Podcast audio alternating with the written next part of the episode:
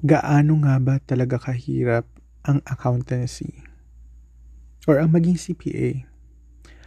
Well, sa ngayon, I think nasa uh, safe to say na butas ng karayo. Wow, napaka-exaggerated naman. But, di ba yung last time nasa 14% if I'm not mistaken, hindi ko, hindi ako sure, sorry.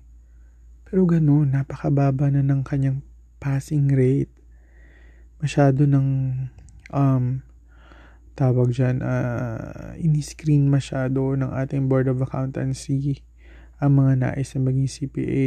Tapos ngayon, pandemic, ay syempre lahat naman na move eh. Kaya mas, I don't know kung gaano ka hirap pa ang mga maging susunod. Well, syempre ang pinakauna na masasabi kong mahirap ay ang board exam itself, 'di ba? Napakahirap talaga noon. Kasi Siyem, ilang subjects nga yung kami nun? Seven, if I'm not mistaken. Seven subjects. Pero ngayon parang nabawasan. I think six na lang ngayon. Pero alam mo yun, ang dami-daming subjects. Tapos lahat ng yun, dapat aralin mo yun. Siyempre, tulad ng sabi ko kanina, mababa pa yung passing rate, diba? Ibig sabihin, yung pagkakapili ng questions, ibig sabihin yun ng siguro, yun yung naging trend, ibig sabihin yata, yung nasa questionnaire, yung issue, yung sabihin mas maraming mahirap na tanong as compared sa noon, if I'm not mistaken. Hindi tama, kung tama yung hinala ko, di ba? Yun. So, yun yung isa sa mga mahirap. Nagpapahirap talaga yung pagiging maging board exam passer. Pero syempre kung wala ka ng balak, gusto mo na mag-aral ng accountancy para maging accountancy graduate ka, Pwede rin naman kasi eh, magkakaroon ka naman ng accounting related work noon. Ano lang problema doon. Isa pa sa mga mahirap, syempre yung pagdadaanan mo during college. Lahat yan, meron tayong mga terror na professors. Yung mga talagang papatawag, I mean yung pag tinawag ka sa harap ng class para sa board work or pag tinawag ka during recitation talagang nang manginginig ka at kahit nga mabait minsan yung professor or teacher mo, talagang pag hindi ka ready, di ba?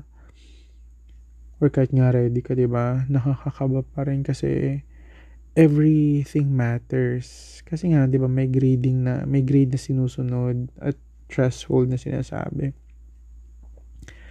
Mahirap din yung, syempre, andyan yung mga exams. Syempre, during all those 4 to 5 years na nag-aaral ka talagang pahirapan yung exams. Pero actually ngayon napapansin ko parang ang dami ng ano, kapag yung, yung professor is kumukuha lang sa mga certain mga resources, minsan meron na rin ng mga estudyante. Ewan ko ba kung bakit. Nung panahon namin, parang hindi pa yung ganun kauso. Char, uso na pala noon, pero ito naman ang baon chismis iba kong friends, may mga ganun. May mga parang mga solution manuals, alam nila yung mga reviewer, yung mga libro na pinagkukuhaan ng questions ng aming mga instructors or professors. Pero hindi sila nagsishare. So ngayon ko na-realize na hindi pala kami friends talaga. Hindi nila ako tinuturing na friends. Paano nila, yun nagawa, ba diba? So, yun lang. So, exams talagang laging nandyan. Pinakama, isa sa mga pinakamahirap yung mga heartbreaks kapag nabagsak ka sa isang exam, lalo na sa isang exam kasi nga yung exams ang laging hugutan ng grades. Kasi wala naman masyado except yung mga di naman masyado yata na I think lang ah, based on my knowledge and experience, hindi naman masyado nababawi nung recitation or nung board work laging sa quiz pa rin yung may mabigat na weight. Eh kasi nga naman board exam uh, course or course ang accountancy, 'di ba? Kaya kailangan sanay ka sa exams. Taas yung scores mo, ganun.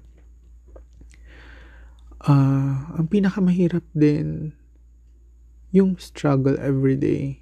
Yun. Kasi everyday kailangan mo mag-aaral. Napakahirap. Lalo na kung maraming temptation sa paligid mo, di ba? Naalala ko tuloy nun. Secret lang natin to. Kasi 'di ba yung tinamad na lang ako mag-aral nung first year ako noon. First year pa lang ha. Yung second semester, yung sinasabi kong fundamentals na ng uh, of accounting na yung sa partnership and corporation accounting na yung corporation accounting na topics hindi na ako pumapasok sa class yun secret lang natin talaga to. Na parang medyo na alam mo yun na love na ako kaya parang na nabaliw-baliw yata ako noon eh. I mean nabaliw sa pag-ibig kaya parang mas may time ako sa kanya kaysa dun sa pag-study and all. Kaya, yung sabi ko sa inyo, pero parang pinapro parang ano tuloy nito um, contradicting to dun sa sinasabi ko sa inyo nung episode nung last episode na dapat magjowa ka na habang maaga pa di ba anyways uh, balance na lang balancing na lang ang life kasi isa nga yung sa mga hirap yung kaya maganda yung may support system talaga. Hindi naman necessarily jowa, kahit yung friends, ba diba? Kasi minsan mahirap din mag-open up sa family. Pero perfect sana yung family talaga kasi siling lagi mong kasama at para makapag-open up ka sa kanila ng mga feelings mo. Pero kung hindi, maganda na may friends ka, circle of friends na supportive din kahit anong mangyari, 'di ba? Kasi ngayong struggles, yung hindi naman yung necessarily nababagsak ako, kundi yung pressure mo inside, yung stress na yon kailangan like ang ano. So, I think yun ang next episode ko, kung paano mag-de-stress. Tama.